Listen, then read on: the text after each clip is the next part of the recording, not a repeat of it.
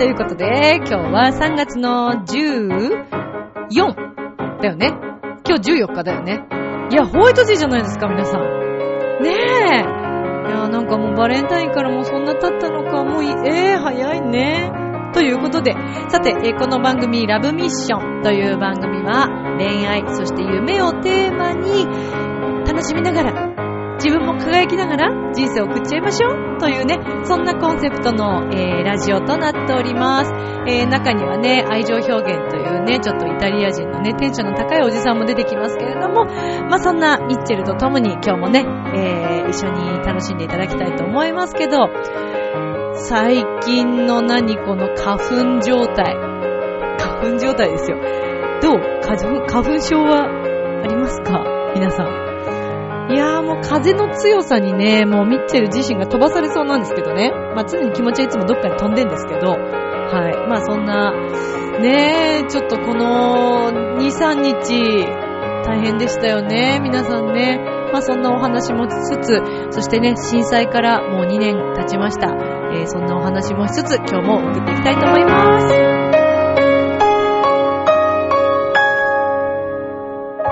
この番組は輝く人生を共に研修、司会の株式会社ボイスコーポレーションの提供でお送りします。さあでは今日も始まります。ミッチェルのラブミッションウェルカムイェイイェイ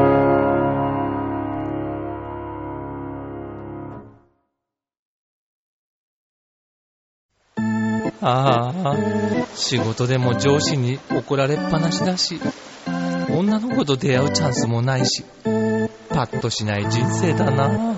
そこのあなた？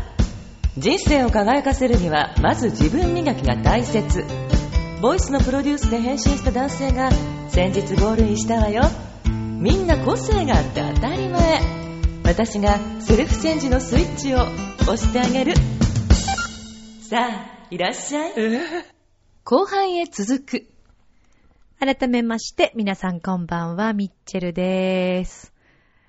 3月14日。White Day? だね。いや、だからさ、このラジオを聞いてくださっているね、そこのあなた、そこの女性のあなた、もしかしたらバレンタインに告白しちゃって、ホワイトデーに、なんか、お返しあるかなみたいな人もいるかもしれないよね。え、どうなの？今、今そんな感じではないそんな考え方ちょっと古い。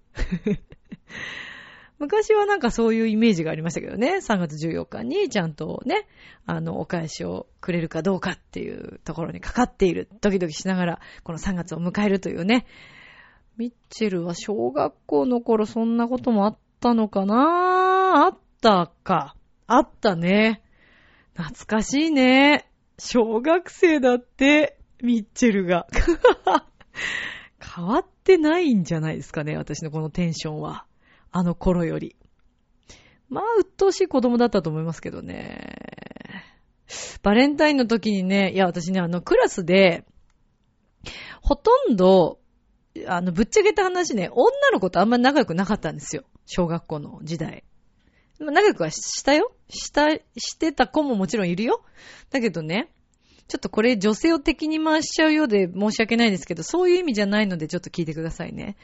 あのね、私、あの、なんていうのかな。集団行動が苦手なんですよ。まあよく言うその女の子同士でグループを組むというね。これがダメなのね、私。とにかく昔から単独行動、一匹狼的な、なんかあんまりね、そう、群れるのが嫌いなんです。習性的に、ミッチェルという動物は。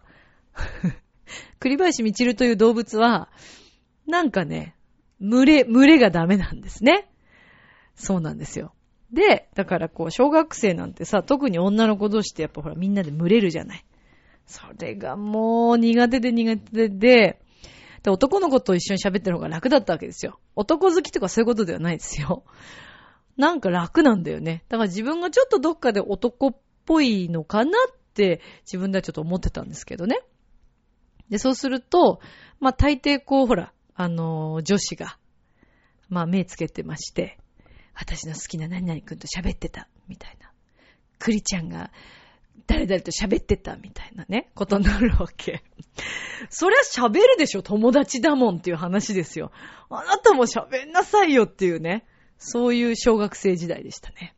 で、あのえー、あれはなんて言うんだっけ。えっ、と、学級委員長？学級委員長私好きで、好きでっていうか、うん、あの、自分でも、あのね、立候補してやったことありますけど、で、あの、学年の、えー、あれはなんて言うんだっけ？生徒会長か。の、それクラスから一応ちょっと推薦していただいて、で、まあ、こう出るわけですよ。で、あの、選挙があるんですね。小学生にして。そうなんですよ。生徒会長選挙というものがありましてね。で、そこで何をするかというと、体育館の、まあ、あの、舞台の上で、えー、教団のところでですね、自分でどういう思いで、まあ、今回この場に立っているのかということを読むわけですよ。で、大抵クラスのみんなが、クラスは自分のクラスから出た人を応援しなくてはいけないというね、なんか決まりがあったんですけど、まあ、ことごとくね、まあ、あるちょっと女子のですね、まあ、いたんですよ。そういう、こう、なんていうの番長じゃないけどさ、なんか、なんかね、やたらとそういう時にこう、反抗したがる子たちがいるわけですよね。あいつに入れんのやめようよ、みたいな話になったらしくて、まあ結局ね、あの、入れてくれ、入れていただくことはできず。まあでもそれだけじゃなくね、ちょっと力がなくて、私は落選してしまったんだと思うんですけど、まあそう考えるとね、まあなんていうんですか、こう、政治のね、あの、立候補じゃないや、政治の選挙に出たみたいな、政治家さんみたいなね、そういう、今思えばね、まあそんなちっちゃい選挙ですけど、まあそんなこともありの、だからとにかくね、女子にはね、あんまり好かれてなかったんじゃないですかね。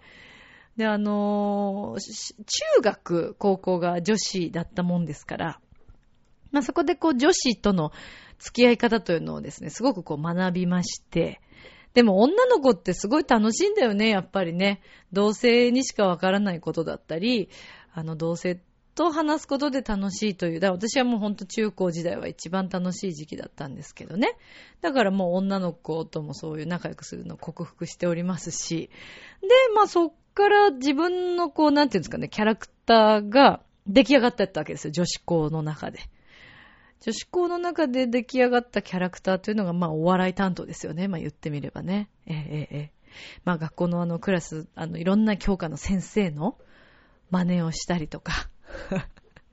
あの、私、授業ほとんど聞いてないんで、あの、もうそういう先生のね、観察ばっかりしてたんですよね。だからね、そんな、まあ、学生時代を送りましたよね。ずいぶん話はそれましたけど、まあ、とにかく、そんなこんなで、ええ、ええ。まあ、バレンタイン、な、なんでバレンタインの話から女子の話になったんだろう。自分でもよくわかんないや。なんか、よくわかんないけど、まあそういうことですよ。でまあ、とにかくね、今日は、男性の皆さん、男性の諸君、あなたのことを好きになってくれた相手に、ね、きちっと、あの、優しく対応してあげてくださいね。イエスでもノーでも、女性はね、ドキドキしながら待ってるわけですよ。ね。だから、ぜひあのね、やっぱりこう、好きになってもらうとか、好きな人がいるとか、好かれるっていうのはね、素晴らしいことです。やっぱりこう、人がいて、自分がいるというね、ことは忘れちゃいかんなとね、ほんと常日頃思いますけどね。なんでホワイトデーからバレンタインの話になって、小学校の話になって、あ、わかった。あ、そっか。私あれだ、だからその小学校の時に、そうそう、だから女子が苦手で、そう、それで思い出した。男の子にみんなにね、チョコレートあげたんですよね。嫌なやつだなと思いますね、今思うとね。クラス全員の男の子に板チョコをあげたと思いますよ。小学校6年の時かな。女子をさておいて。でもなぜかというと、本当にお世話になってたからです、みんなに。あの、すごく仲良くしてたし、まあいろんな相談したりとか、お互いにいろんなね、あの、悩みを話したりとか、すごく仲良かったんで、まあそれであげたんですけど、今思うと本当に嫌なやつだなと思いますけどね。まあでもあの頃の方がなんかすごくこう自分の思った通りに生きていたっていう気がしますね。あのー、ほら、大人になるとさ、ある程度こう我慢することもあるでしょ？あるよね。今は全然私なくなったんです、最近は。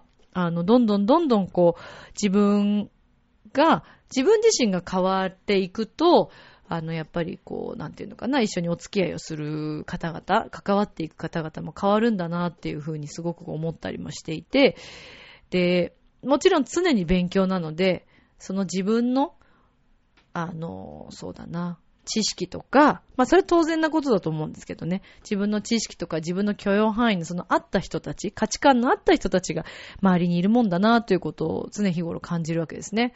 で、たまにこう、あ、うっちょっとこの人の考え方どうなのって思うときは、振り返るようにはしてるんです。なんか自分も、もしかしたらなんかね、同じ考え方で人に嫌な思いをさせていたりとかするのかなとかね、回想するようにちゃんと考えてはいるんですけどね。で、だからなんでホワイトデーがこの話になってんのかっていう、よくわかんないんですけど、はい。何赤裸々に自分の学生時代の話をしてんですかね、今日はね。ねえ。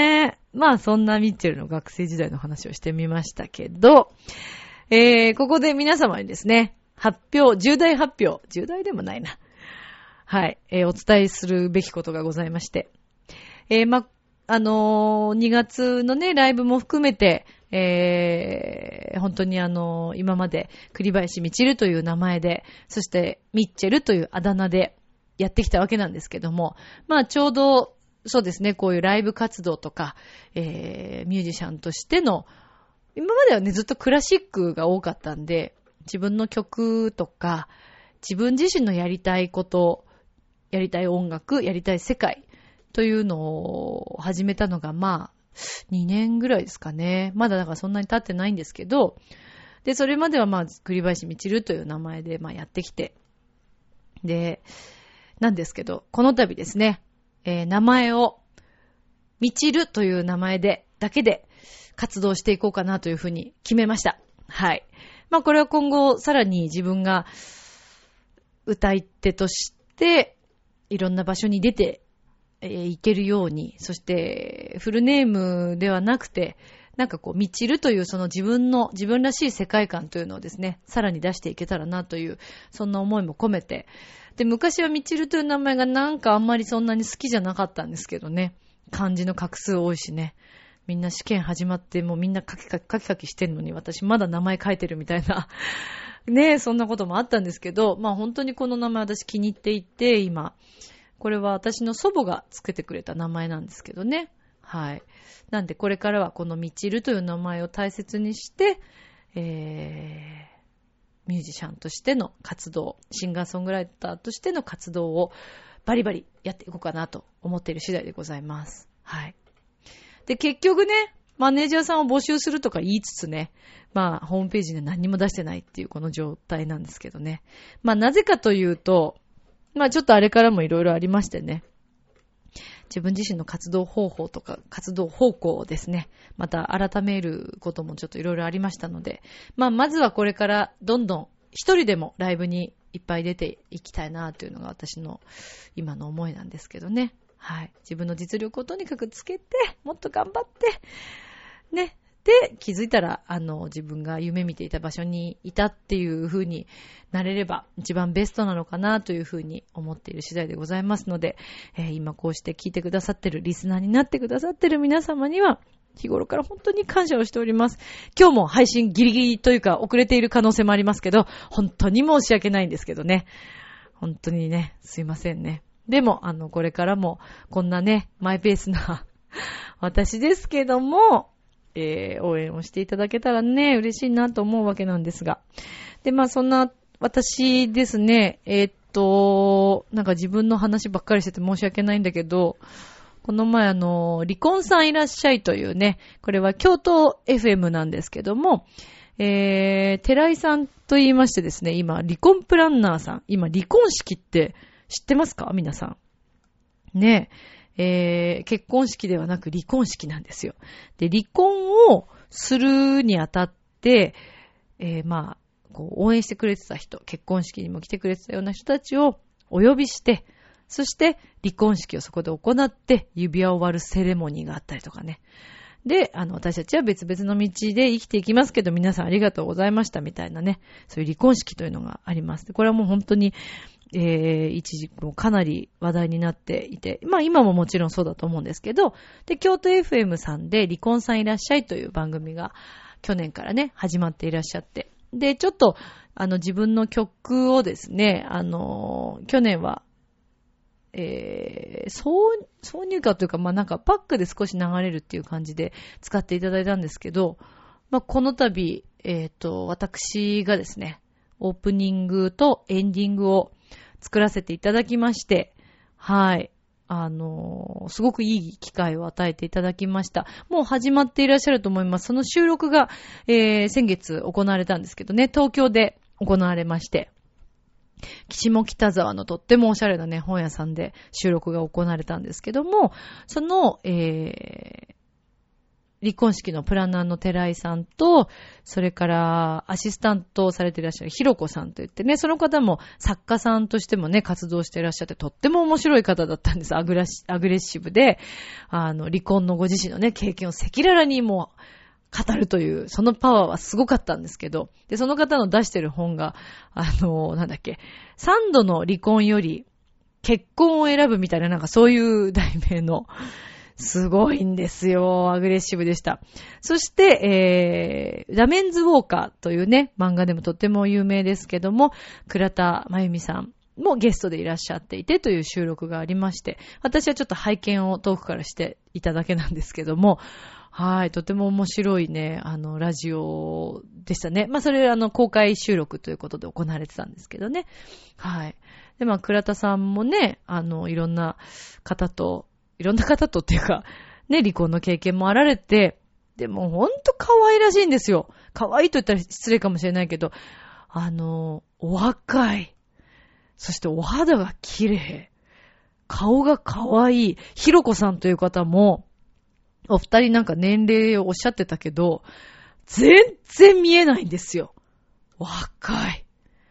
でね、パワーがまあすごかったんですけど、あの、倉田さんはすごくいい感じの落ち着きと可愛らしさを持ち揃えている、えー、頭のね、すごく綺麗そうな、良さそうなね、やっぱり方だなと思って拝見してたんですけどね。で、そこで、あの、本に、自分の、私自身の似顔絵をちょっとサインと一緒に書いてくださったりして、はい。長平のね、めぐみさんも一緒に、あの、絵を描いて、あの、フェイスブックでね、上がってましたけどね、めぐみさん。そうなんですよ。で、まあなんかお話を聞いていてね、なんていうのかな、あのご自身の生きてきた道というのに、すごくこう自信を、も感じましたし、別にご本人はそういうつもりで話してたわけではないと思うんですけど、あの、いろんな、こう、今までのうん、そうだな、接してきた、生きてきた道というのを、堂々とこうお話をされていたというか、そのね、離婚って、人によってはさ、なんか、えっていう人も今でももちろんまだいらっしゃると思うんですよね。離婚に対して、まあ日本の中で特にこう離婚に対してっていうのは、どうもこう、まあだいぶ今最近はもうそんなに珍しいことではないですけども、でもそれをこうなんかすごく軽蔑する人も中にはいるんじゃないかなって思うんですけどね。いろんな人の話を聞いていると。でも、私も思うんですけど、離婚ってすごいマイナスではなくて、わかんないですよ。マイナスな離婚もあるかもしれませんからね。それは何とも言えないですけど、離婚ってね、やっぱりその、なんていうのかな。新しい第一歩、自分のその道を、自分の人生をさらにね、謳歌していくというか、まあ自分の例えば夢がある人だったら、それに向かってさらにこう前に向かっていく。勇気ももちろん必要だし、相当なエネルギーがやっぱ必要なことだと思うんですよね。だそれをされていること自体がやっぱりすごくて、我慢してね、こうなんかしがみついて食べていけないからって言ってまあ、ね、離婚しないっていう方も中にはいるかもしれませんけども、じゃあ離婚しないのが、ね、子供のためにそれがいいのかって言ったらそうではないと思いますし、ね、それ見てますからね、子供たちというのは。一番子供がよく見てますからね。親のことはね。だから、うーん、一概にね、離婚が悪いと私は言えないなと思うわけですよ。はい。で、まあ、そのお話を聞いていても思ったんですけど、なんでミッチェルがこんな話をしているかっていうのもね、あれなんですけど、まあ、その、私自身もね、今までこういろんな話をラブミッションの中でほんとしてきて、自分をこうなんか隠している、綺麗に見せるつもりは全くないですよ。この、じゃん、この キャラクターなんでね。別にあの、アイドルじゃないんで、私。ええ、全然いい、もうね、いい年齢になりますし、そこそこ。だから、あんまそこ隠すつもりはないんですけど、ミュージシャンとしての道をこう選んだ時に、自分の話をどこまでするべきなのかなっていうのいつも悩むんですよ。堂々とやっぱり話してらっしゃる方もいるし、私は、ね、私でまだそのキャラクターが、なんていうのかな、名前がね、知名度がそこまであれば何を言っても、おー、おーってなるのかもしれないけど、私がなんかまあ、自分の人生語ったところで、まだそんな大したね、人間じゃないですから、うん、そんなね、語れるほどのことではないのかもしれませんけど、もうちょっとなんか芯のついた自分の本当の姿というのをね、みんなに見せたいなって思う時もあるんですけどね。なんか怖いのかな、自分で。その、そう言った時みんなどう反応するんだろうとか考えちゃうのかもしれないよね。もしかしたらね。うーん。まあ、それも含めてなんですけど、先日、えー、3月の10日にですね、えー、洋一郎くんにもね、こう紹介していただいたあの、ライブハウスの、えー、四ツ谷のですね、ドッポさんというとっても素敵なお店があるんですね。あの、ピアノも生ピアノが置いてあって、もう、なんていうのかな、お店の雰囲気はもちろんのこと、店長さんもとっても素敵な方なんですけど、で、その、ライブをね、急にこうちょっとブッキングしていただいて、まあ、行ったわけです。で、あの、対バンだったんで、で私一人での対バンっていうのは、今回、ま、あの前に埼玉テレビのね、あの収録のあの時のライブはありましたけど、でもほんとこう40分ぐらいを一人で持つというのは今回初めての挑戦だったんで、ちょっとこうなんか楽しみながらというか楽しみにしつつ、ドキドキしつつお店に行ったところですね。まああの日風が強かったっていうのはありますけどね。ありますけど、ちょっとびっくりしたことがあるんですよ。ちょっといいですか？皆さん。えー、ドアを開けたらですね、私の、私が呼んだ方のみが座っていたっていうね、この恐ろしい状況を発見してしまったんですね、私は。これ言っちゃ、言っちゃったからいいか。もう言うよ。言うさ。いや、あのね、ミュージシャンとして、お客さん一人でもお客様がいるというのは私たちにとってはとってもありがたいことなんですけれども、あの空間があって、あのお席があって、うえっていう もうなんか笑うしかなかったですよね。だからもうね、あの、テンション上げ上げできました。あ、本当に。いやまあそこは課題なんですよね、私自身も。今後だからどういうふうに、ね、ライブというのをしていこうかなっていう笑っちゃうから。そんなね、そんなお客様いない状況でね、ラモーレベールを一人で踊ってカラオケで踊ってる私の姿を皆さん想像してごらんなさいな。歌詞間違えますよ。それはもう恥ずかしくてね、一瞬。だけどね、間違っちゃったんですよ。なんかもう、いつも私ラモーレベールって間違ったことないんですよ、歌詞。自分にとってすごくもう深い歌だし、ないんですけど、あまりにもなんかもう、ふってなっちゃったんですね、もう。笑いそうになっちゃって。踊ってる自分に対して。ちょっとプロとしてダメですけどね。って思わず止めましたよね、カラオケ。すいません、ちょっと止めてもらえますか？って言って。もう一回やっていいですか？って。もうあんまりにも恥ずかしくてこの状況がっていうね、ことを言ったんですけど、まあ店長さんたちが温かく見守ってくれてたんで、まあなんとかね、楽しく無事にライブは終了いたしましたけれどもね。まああの、来月も含めて、えー、さらに、あの、活動はしていこうと思っております。で、今月、今、今月だって、今月の30日土曜日はですね、えー、前にもお話ししました通り、ピアニストのコータさん、えー、シンガーソングライターの、えー、セブンスピリットくんと、ナオちゃんと、えー、一緒に、栃木の大田原市に参りますので、よろしくお願いいたします。花水木ホールというね、えーホールなんですけども、検索できるかと思いますので、えーぜひお近くのね、皆さん、もうかなり、もしかしたらいっぱいになっているのかもしれないんですが、もしよろしかったらぜひ遊びに来てください。で、えー4月もおそらく多分私はライブがあると思うんですが、5月のですね、えー10日が決まりました。こちらは水道橋の東京クラブさんなんですけど、今回こちらも私初の試みです。えーいつもバンドで今までライブを行ってきたんですけども、今回はですね、いつもライブでサポートをしてくれているギターの横太郎さんと、私は二人で、えーはい、ライブを行います。もう超楽しみです。本当に楽しみです。というのが、もうね、横太郎さんのギターをぜひみんな聴きに来て、素敵ですよ。あの CD ミッションでもね、4曲関わってくださいましたけれども、今回ライブで、えーちょっと今までやったことのないものを、の世界を、えー表現していきたいなと思ってます。そして、まあ、今回は自分の曲をメインではなくてカバーをたくさんしていこうということで、はい、お話をして、まだちょっとね、皆さんにいろいろ明かせないんですけど、ぜひ楽しみにしててください。5月の10日金曜日かな？そうですね。金曜日のライブです。これは水道橋の東京クラブさんです。はい。ということで、なんか今日あっという間に時間が過ぎてる感じもするんですけどね。はい。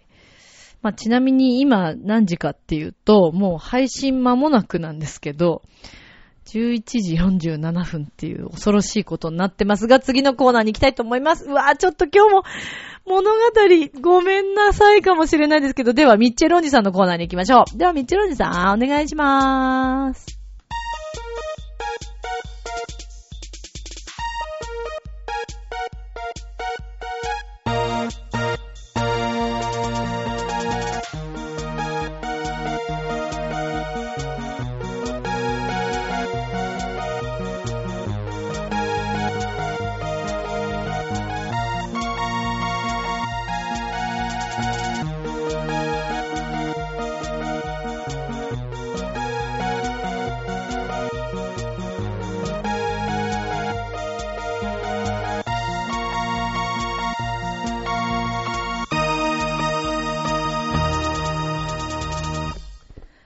皆さんこんばんは、滝川栗林です。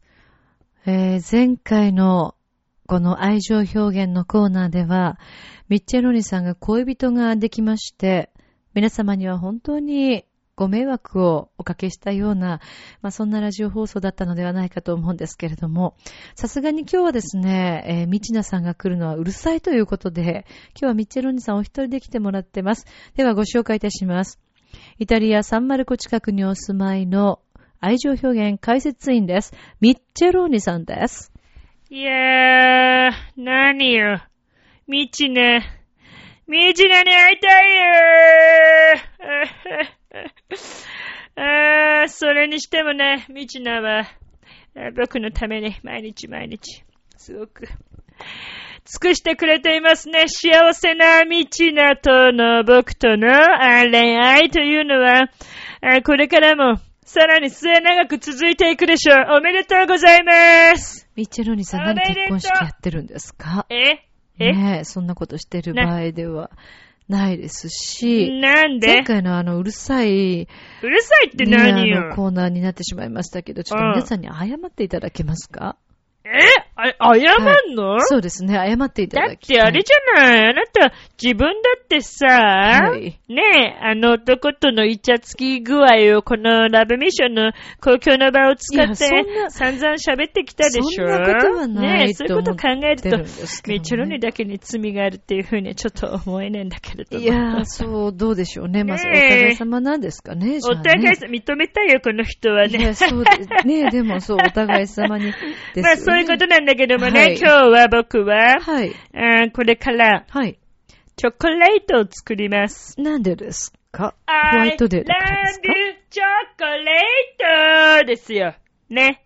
みちろんさんねのマイクを弾いていただいてありがとうございます。あ、でも羽織りね、ますからね、うん大きいとそうなの。そうなの、そうなの。の。ようやくマイクのこう使い方とかがうん分かってきましたね。そうなのね。あの、やっぱりね、マイクというのはね、近くで喋ることによってね、あう、あう、あうっていう声になっていくんですよね。ななんなんかわからないけど、今急にミッチェロのスイッチが入りました。うんそうですね何ですかそっからもう弾丸トークでいきたいと思うんだけれども。いやいいまあ、あのーはホワイトデーというのはね、男性たち諸君がね、あの、はいやっぱり女性にね、優しく優しく接するというのがね、これ大切。ねだからまず今日帰ったら、はいね、あ、今日帰ったらっていうかもうみんな今家にいるんだろうけど、そうでしょうね。あの、はい奥様にね、はいぜひ、はい I love you とはい。言ったらいいよ。好きだよと。愛してるよと、君をね。僕があの、はいあの、ミチナをね、すごく愛しているように。よく聞いてなあいですけどの、ね僕は、ぜひ愛をはい。奥さんに伝えてほしい。そう思うんだよね。何を言ってんですかね、みっちゃろさん。投げやりな感じですけどね。まあ、そう。ですね。あの、愛を伝えてもらうというのは女性にとってやっぱりすごく大切なことですよね。大切やっぱり言よっ。てもらわなければわからないというのは、これが女性たちの思いなんではないかそうとなのよね思うんです。けど、男性の皆さんいかがでしょうか、いや、だからいかがっていうか、だからはいあんたの彼氏もさ、ちゃんと言ってんの？あいつは言ってるか？あ大丈夫ですあいつはサンキューってすぐ言うもんね。だからまあ言ってるとは思うんだけども、そう、はいサンキューじゃダメね。やっぱ愛してるということをね、あの、いかにしっかり伝えるか、これによってね、はい。女性は変わりますよ。まあそうでしょうね愛されてるってことがわかると、はい。私自分を大切にしよう。そう思うのね。そうすると、どんどんどんどん女性は輝き始めます。あなるほど、ね。そうなんですそうですね。チャン・ドングンがはい言いました。あなたのことが好きだからってね、言いました。あれはは、もう聞いてないですけどあ世の女性たち、はい。とても嬉しかったと思う。どうでしょうね。えー例えば、お母さん世代ね、えーはい結婚しています。子供も育っていきました。はい。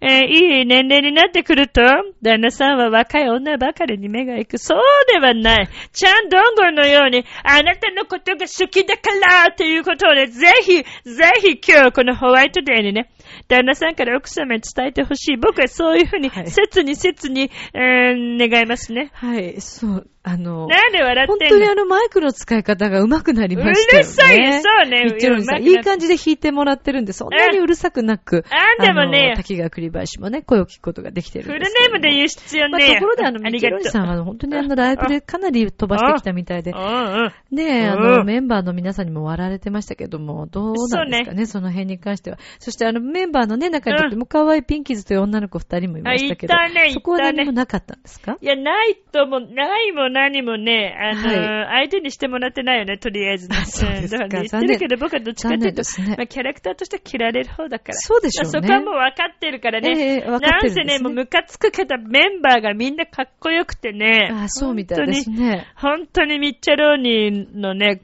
はいあの、美味しいところをね、彼らが持ってっている、そんな感じがしましたね。いいいいじゃん。あいーんっつってね。そんな、あの、はい愛には関係ないんですけども、え？まあそんな投げやりにならずにね、うんミッチェロニさん、ミッチェロニさんの道で、うん頑張。っていったらいいんじゃないですか。たまにはいいこと言うじゃない。まあ、それにしても今日はね、もううん本当にこのラジオを撮りながらも急いでいるというこの言感じ。わなくていいんだよ、えーそしてそれ。もう、間もなくというかもうね、0時を回ったあ、というこの回ってるよ、感じ。もう。もう、どうしていいかわからないというこそうねの感じ。うん。えーこれもすべてをですね、この自然なまんまをリスナーの皆さんに届けられればと、そういうねあの、滝川栗橋は思っているうんん、ミッですが。チェルにもそう思うねミッチェルさ。んはどのようにお考えですか、あのね、ミッチェルにもそう思ってる。あの、僕もそうだけど、はいミッチェル自身もね、あの、目指しているところというのがね、主流なとこじゃないからね、彼女もね。そうなんですね今、あの、彼女の場合はね、はい。ヨシミチルっつってね、新しいコンビも組んだみたいですね。なんかね、そうみどっちたいですね。かっていうと、三浦淳さんとかね、安西はじめさんとかね、あそういう方向で、彼女ちょっとやっていけるんじゃないかなっていうね、そういう気もしているよね。わからないですけどまあ。あの、好きなんだろうね。そういう方たちがね。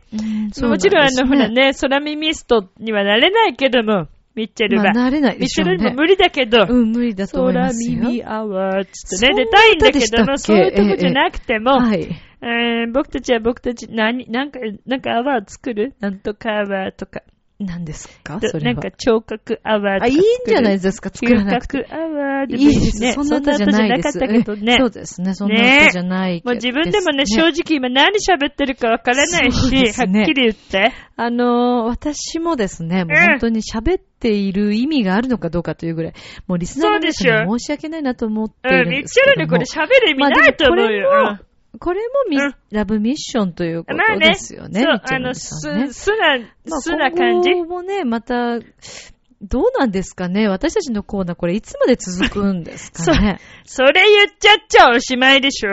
おしまいです。かね、これからもどんどん続けていこうと思まあうところが僕たちのやるべきところなんですよ。まあでもでもマイペースで最近ちょっとね、うん。ラブミッションのこの愛情表現のコーナーで何を喋っているかわからなくなってきたんだけれども、まあ今日も一個はね、ちょっとやろうかなと思っていることがあるわけ。今日はね、一つは、はい、おあ願いるっていうか、まあその何？一応さ、やっぱり、あのー、もともとの趣旨でありますね、すこの愛情表現。ね、伝えるという一つは入れていこうかなというところではありますよね。うん、入れた方がいいと思いますよ。えー、えー、えー、えー、そうですね。じゃあ、今日の一言、あの、言葉はこのビーベレという言葉のようですけども、はい、そうね。これはどういう意味なんでしょうか？ビーベレの生きるというね、意味合いがあるんですけれども、はいはい、その生きるというこのビーベレというね、言葉をね、はいえー、使ってはい。愛情表現したいと思はいいます。お願いしではます今日の愛情表現はこちら。はい。あなたがいるから、ビベレ。あなたが好きだから、ビベレ。はい。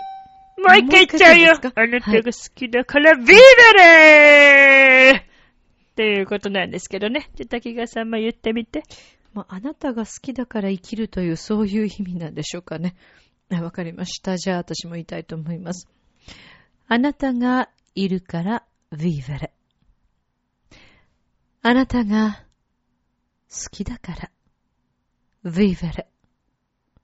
これでいいでしょうか？あのさ、ね、あの、ちょ、ちょっといいですか、はいまあいいんですけど、はい。まあ今回ミチェルに今2パターン言いましたよ。ええあなたがいるからビーベで、あなたが好きだからビーベで、言葉が変わったってことに、実はあなたいつも突っ込む方だったんだよね。あまあ、それに気づいてるのか気づいてないのか、自分の感情の赴くままにあなた今読んだね。あの、気づいててあの AD のとこに向かって言ったよね、それね。そいいよ。あんでもねえよ。ないいいよいいよ。そんなことはないんですけれども、いやあるでしょ。ちょっと、あちょっと目があったんで。何言ってんだよ、また。あの、ということで、あえ？の、あなたがいるから、ビーベル、あなたが好きだから、ビーベルということでね。あの、何三つ目って今日もとても素敵な言葉をミチェロニさん教えてくださいましたね。そううんまあ、はいそう思うならそれでいいんだありがけどさ。とうございますあ、とにかくね、あの、はいこの言葉を今日このホワイトデはいー、。奥様、そして恋人、好きな人にぜひ言ってください。あなた、あなたがいるからビーベレと。そうですね。あなたが好きだからビーベレ。はいこんなことを言ってプロポーズしてみてはいかがでしょうかというね、ミチェルニからのおすすめの、今日は一押しの、えー、愛情表現をね、してみました。あ、そういうことだったんえー、ちなみにね、次のライブとかではね、ミチェロニは出ません。あ、そうなんで出すね。ませんよ。バンドの時しか出ませんから、ミッチェロニに会いた、あ、あ、でもね、僕3月の30日のよね。大田原市、栃木には行きますよ行。くんですね。ミチェロに行きます。そして僕のね、えー、ミチェルドと、前在和也くんが作ってくれた曲、卵ら、これをね、歌う予定にしたいなというね、そういう意気込みでいますからねみんなと盛り上がれればと思ってるんでね、あの、僕もね、大田原市の皆さんにあの、とてもとてもとても楽しみにしています。はい。僕の姿を目撃するというのは、ライブに来ないと目撃で,、まね、できないからね、遊びに来てくださいね。はい。ぜひ、あの、ねえ皆さん行ってあげてくださいね。でね3月の30日、ミチェロニさんも一緒に行くようですので、えー、栃木県の最、えー、何？大田原市、大田原だよすいません。ねえ、ほんとだよねよ。くわからないですけども、うん、なんかもうカミカミだしね。急ぎすぎだよね。じゃあね、またね、チャオチャオなんだか釣られてきちゃったよ。なんであんなイケメンまでいるんだ？あなた自分を分かってる？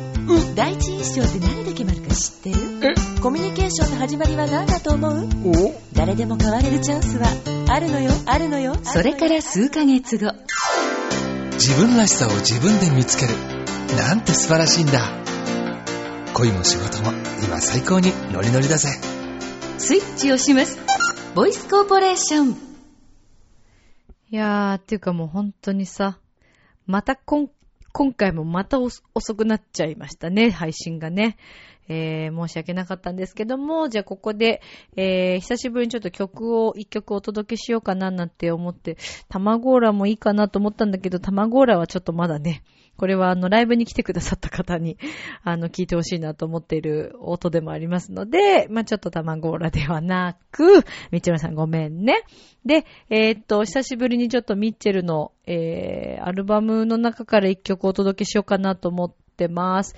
今日は、えー、久しぶりにキンダーランドをお届けしたいと思います。では、聞いてください。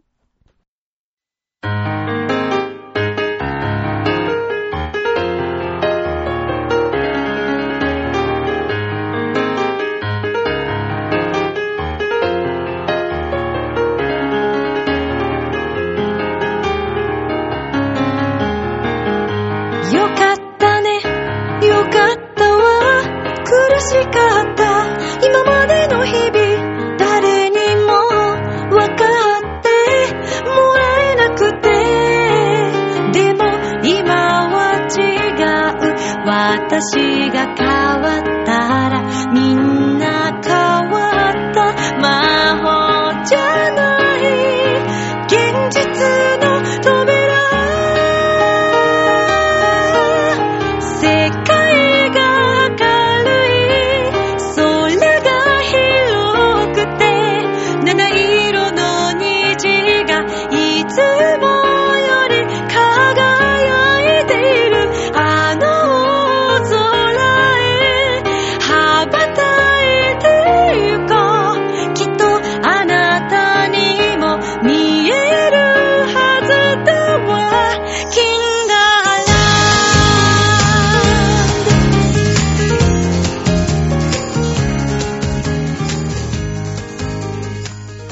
ことで、えー、キンダーランドをお届けしておりますけれども、久しぶりにちょっと皆さんに聞いてもらいましたけどね、えー、CD ミッションはですね、相変わらず絶賛発売中をしておりますけれども、あのー、おかげさまでですね、とても順調に、えー CD がそうですね。皆さんの手元に渡っておりまして、私もとっても嬉しいんですけども、中でもあのー皆さんがですね、なんか毎日のように聞いてくださってるという方が結構多くて、もうそれが本当に嬉しいです。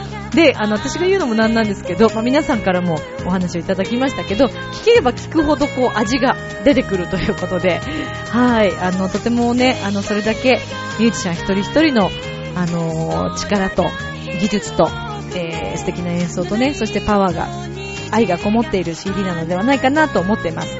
で、この CD なんですけども、あの、以前にもお伝えしましたが、えっ、と、チョアヘオのですね、ホームページの販売コーナーがありまして、えーそこからも購入することができますので、ぜひ皆様よろしければ、えーこちらからもお願いいたします。あと、えー、シングレースの山の楽器では絶賛販売中でございます。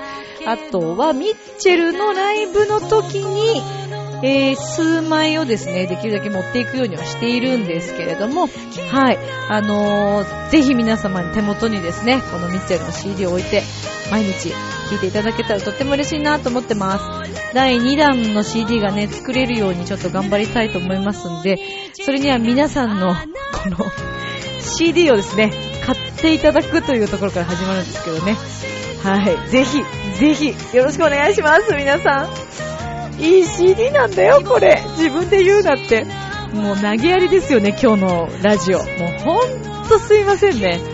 まあでも、キンダーランドという曲は、あのー自分がね、世界が違う、自分自身が変わったことで世界観が変わったと言っている曲なんですけど、すごく前向きな曲となっておりますので、えー皆さんに聴いてほしいなと思います。これから新しい、ね、あの、また4月をもってね、繁忙期ということで今ね、3月、あの、4月から新しい道に向かれる方も、ちょっと今元気ないなという方も、この曲を聴いて、勇気を出して、新しい一歩を踏み出してくださいね。ということで、キンダランドでした。